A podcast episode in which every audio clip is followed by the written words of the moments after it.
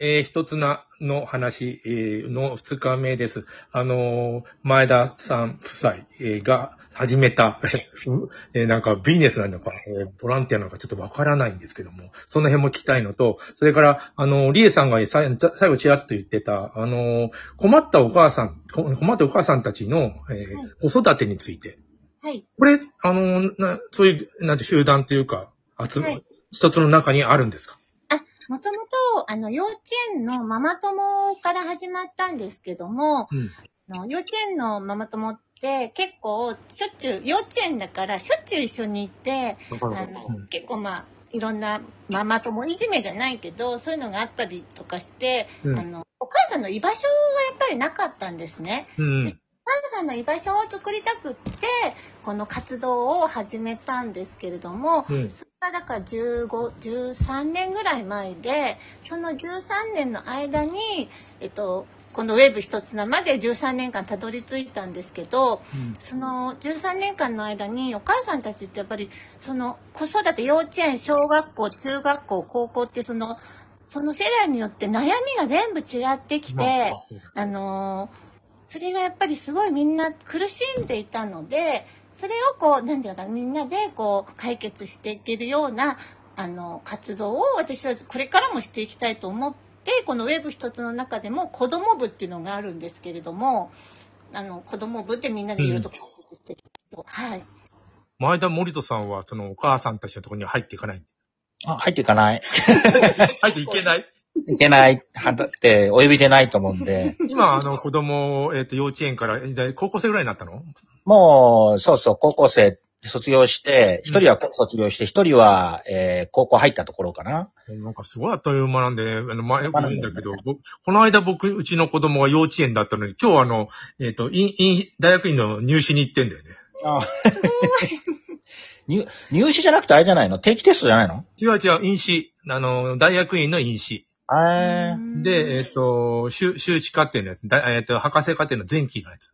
うーん。やっぱ来た面接であの、スーツ着ていくんだよ。修修士課程じゃないの？修士課程。そうだよね。うん、あの、そのうち、あれは後期やな、3年なんだけど、あれは博士課程って言ってんだよね。えーうん。の修士の、えっと、まあ、入試だよ。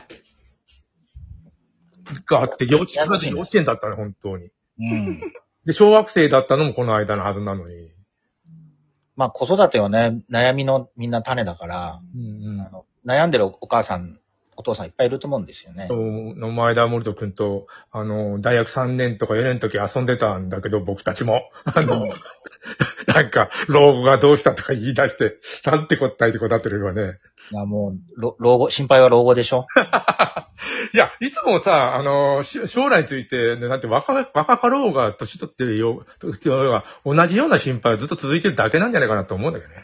まあね、いくつになっても、多分いくらお金ある人でもなんか、ね、老後の心配してるわけだから。そうなんですよ。お金はね、あの、減ったら、いくらあっても減っていくからね、あの、うん減ったらまた、うん、ああと思うし。まあ、でも今ちょっともう話戻すと、子育てのお母さんたちは、え、何人ぐらいいるの？今。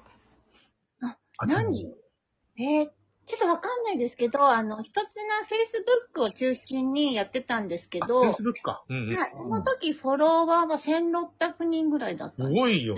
で、みんな、そううん、ママ友の話とか、そう親でもな。く、あの、何でもありだったんで、うん。あの、別にママさんだけでは決してなくって、うん。あの、老若男女、ほら、なんだあの、子供からおばあちゃんとかおじいちゃんまでいっぱいいました。おー、ね。今、高校生とかになったら、まあ、卒業してんだけど、それはそれで、あの、子供たまあ、ずっと子供で、我々、あの、おね親にとっては、えー子供なりの、なその時の悩みってずっとあるもんね。子供たちは、その、集まったりはしてないね。あの、親親の集まりなんだね。あ、基本で子供、子供も集まって、そうなの？あの、はい、子供だけのイベントとかもやったりとか、本当に何でもあり、ば場所を持ってたので、うん。何でもありだったんですよ。勉強教えたりはしなかったんだ。勉強教えたりもしてたし、そうなんだ、塾とか、あの、いろんな習字教室とかもあったし、本当何でも音楽から映画から、うん。何でもあったんですよ。そうか。あのー、前田君も知ってる、あのー、山口美穂。今、放送作家やってんだけど、なんか子供の作文教室を始めたよね。最近。だからそういうのやりたくなるのかな。彼女、彼、彼女の息子もやっぱもう大きくなって。あのーでも、子供に教えるんじゃなくて、えっとなんていうのそういう、えー子供たちを教えるっていう風にやっててね。うん。うん。あの、それこそ山内美穂も呼べばいい、作文教室。うん。うんね、多分来てくれるよ。ありがとうございます。本当に今、あの、いろんな部が立ち上がってて、うん。あの、部長さんをちょっと募集してるんですね。うん。本当それこそ音楽部とか美術部とか、今あるのはその文芸部とか華道部とか、うん。家庭菜園部とか、うん。あとはウェブを学ぶ部？ウェブ学ぶ部。このカカルチャースクールみたいにしてやってんの？いや、そうじゃなくて、あの、あまり営利目的ではない活動をしていきたいので、うん。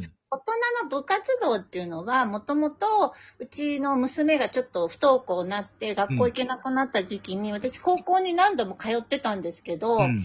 その時に、ちょうど夕方行ったら、あの、部活動をみんなしてて、うん。子供たちが、なんかすごい、部活動ってそういえばなんか、何の、なんだろう、何の営利の利害関係もなくう、ん。楽しそうにやってるじゃないですか。もうみんな好きですまあそうだよ。うん。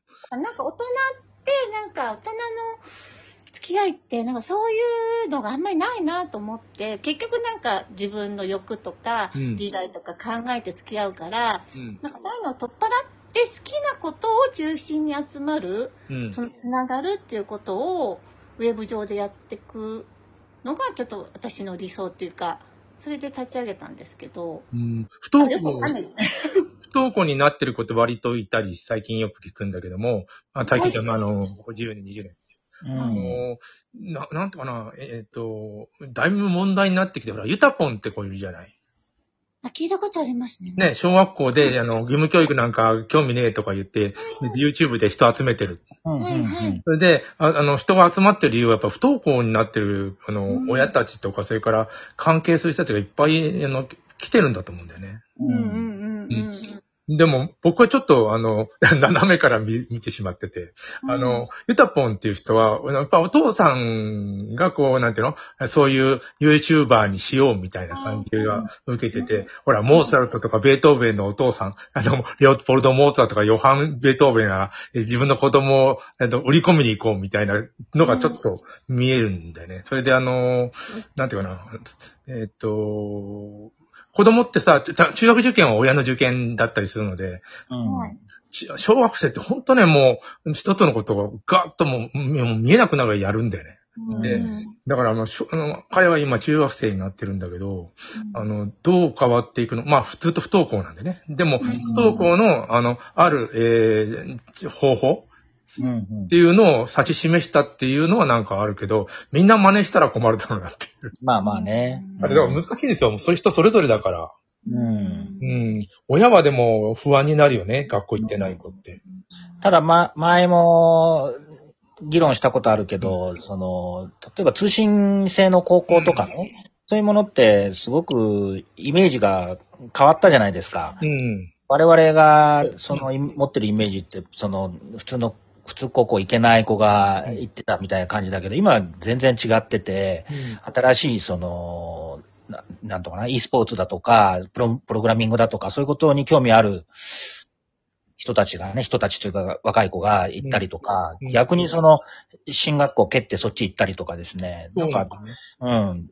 僕、僕のっていうか、その知り合いの、あの、お子さんたちもね、そういう選択してる人がいて、うん。その、ちょっとイメージが変わ、変わってきてるんですよね。不登校の選択肢みたいなのが出てきたなっていうことなのかな。うんあのい、や、それは本当そうだと思ね、あの、イェール大学の准教授のな成田さん最近よくう。はいはいい。はい。よく出あの人もるよね。学校い、あの、行ってない不登校みたいなこと言ってましたもんね。うん。うん。あの、どうしても、あの、夜ちゃんと寝れないんで学校行きませんでしたみたいなこと。まああのね、そうなんだよね。あの、夜型の人って本当朝弱いから、うちの子供もそうなんだけど。いや、朝弱いのか。で、それでなんか、朝めっちゃ弱いのうん、行けなくなるみたいなきっかけになるっていう。うん、そうなんだよねう。ん。で今度10月の2日に、あの、ウェブ一つな主催で、うんその不登校の専うん。門家で、なんか、おかんの駆け込み寺ってやるサイト、サイトというか団体のうん村上よしさんっていう方を、招いて、うん。そのお母さんの座談会をやるんですよ。それは、あの、音音声じゃなくて、あの、映像で見れたりするんですか？ Zoom でやるの？ズームか、まあ、リアルと Zoom のハイブリッドでやろうかと思ってるんですいや、いや、YouTube とかに流せばいいのかなとちょっと思ったんだけど。今なんか、そのウェブだから、うちやってきた人、あなんだっけ、イベントは全部そのハイブリッドでこれからやっていきたいと思って、ね一つ見たいよね、その、あの、なんていうの？議論するとことか。うん、そうだよんね。うんそうなんですよ。うん。でもういくらでもイベントって多分、ずっとやってきたんで、うん。これからあの、今まではその公園に来てもらわないとできなかったんですけど、ウェブ上っていうのはそれこそ、あの沖縄でも北海道の方とでもつながれるじゃないですか。